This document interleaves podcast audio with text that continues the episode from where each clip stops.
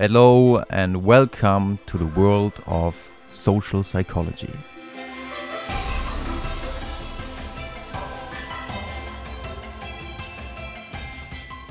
Does being attractive always help?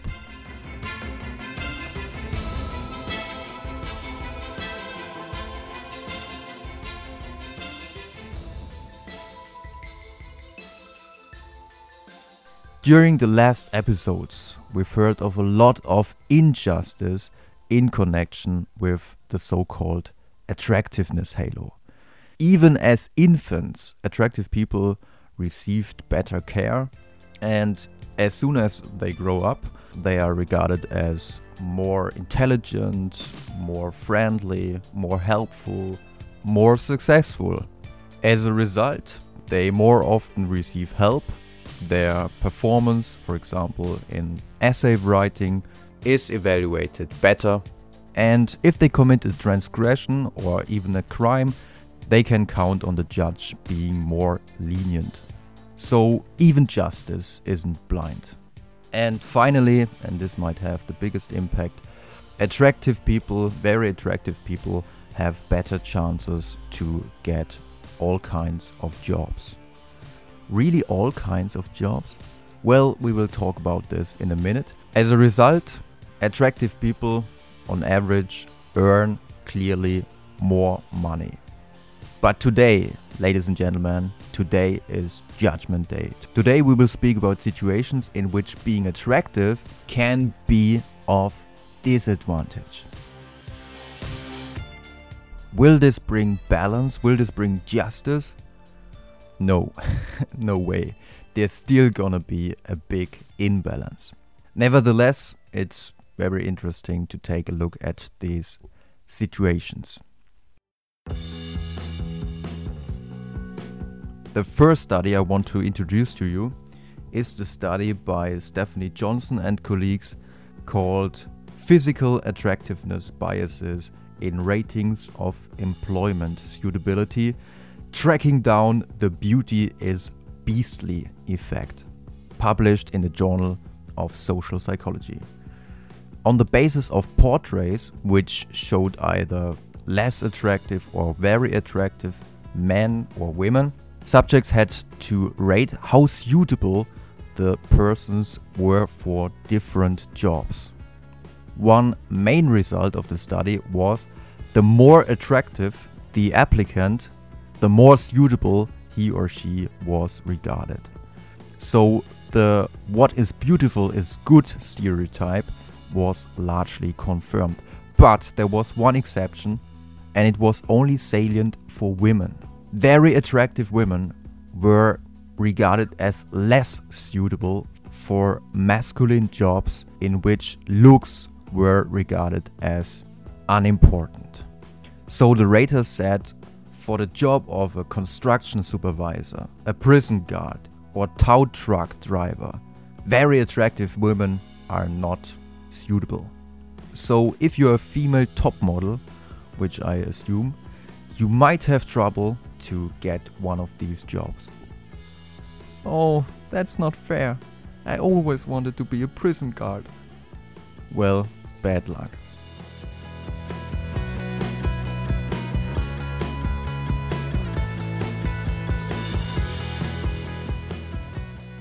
Let's turn to our main study, the study that gave this episode its name.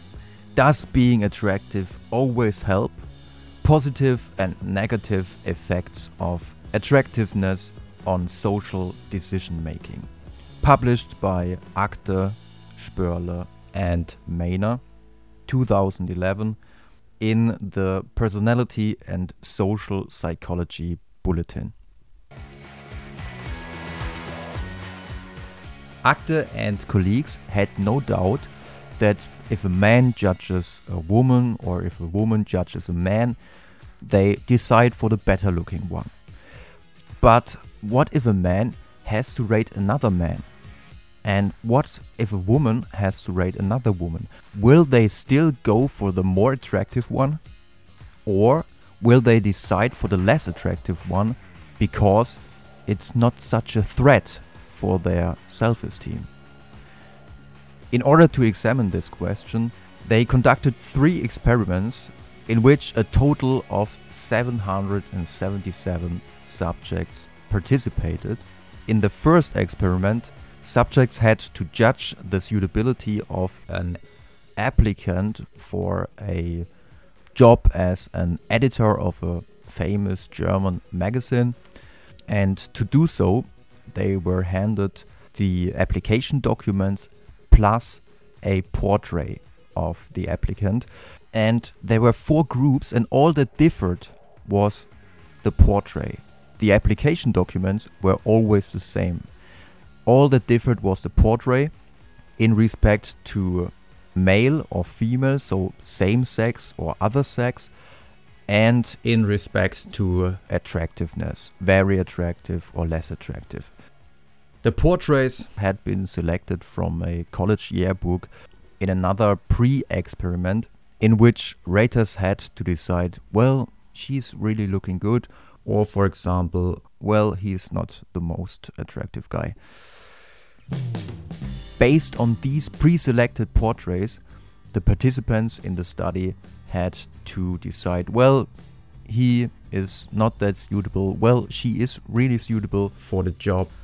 And they were also asked to which extent they were interested in social interactions with this person.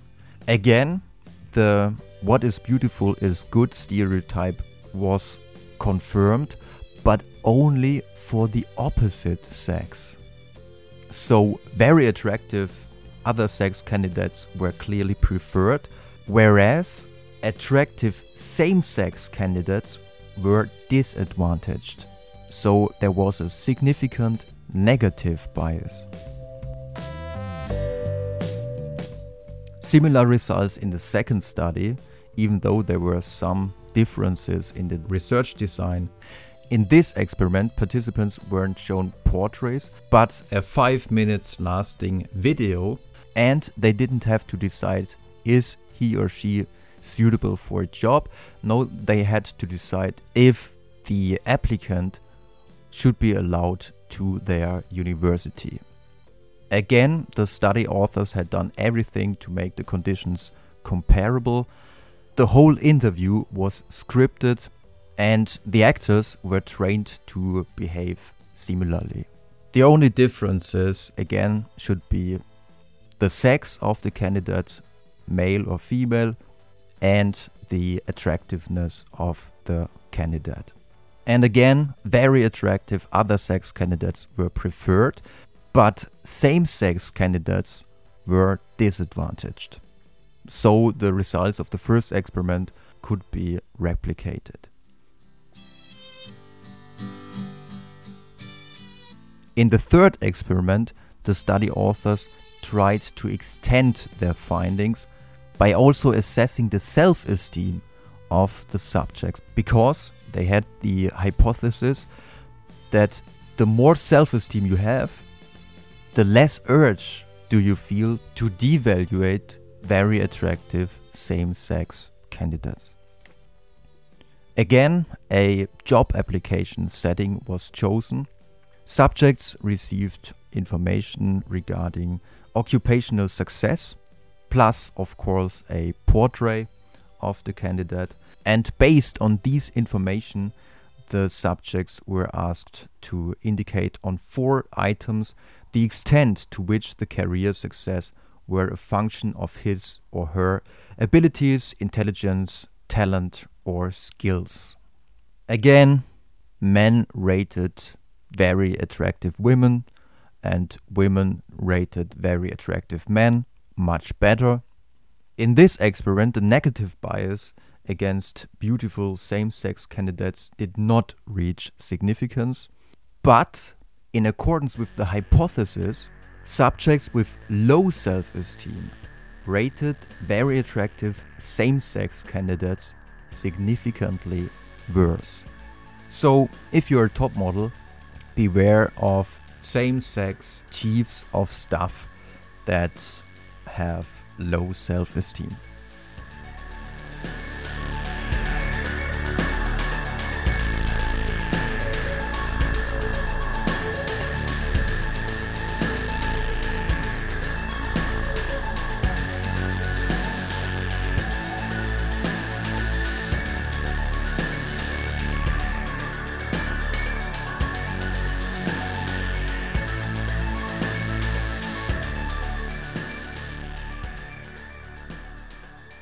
Another situation in which very attractive people have to be careful is when they meet same sex people high in chronic jealousy. This is at least the result of the study by Maner and colleagues published in 2009 in the Journal of Personality and Social Psychology and called Intrasexual Vigilance The Implicit Cognition of Romantic Rivalry. Maner and colleagues conducted four experiments with a total of 576 participants to observe whether people high in chronic jealousy are more vigilant towards potential rivals and if they have implicit negative attitudes towards them. Therefore, they first had to make them feel jealous. And to do so, they had them primed. Priming is one of the most interesting methods in psychology. What you do is to secretly pre activate neural pathways in the brain to evoke, for example, the feeling of jealousy. And you do so by telling the subjects, well, we are interested in the link between memory and cognitive performance. So, what we want from you is, first of all, to recall four or five episodes in which you felt jealous and you feared infidelity. Then choose the most salient one and describe it in more detail. Afterwards, you tell them, okay, now we uh, measure your cognitive performance with a test of attention. The participants think, well, it's all been about memory retrieval. They don't know that it's been the emotion of jealousy that you that you were interested in. So they take this attention test and what you find now is very interesting. The concept and the feeling of jealousy probably was still activated during this attention task because during this task, in which they were also asked to switch their attention away from pictures of faces, during this test, participants that were high in chronic jealousy couldn't take their eyes off the more attractive same sex targets. So there indeed seemed to be some intrasexual vigilance.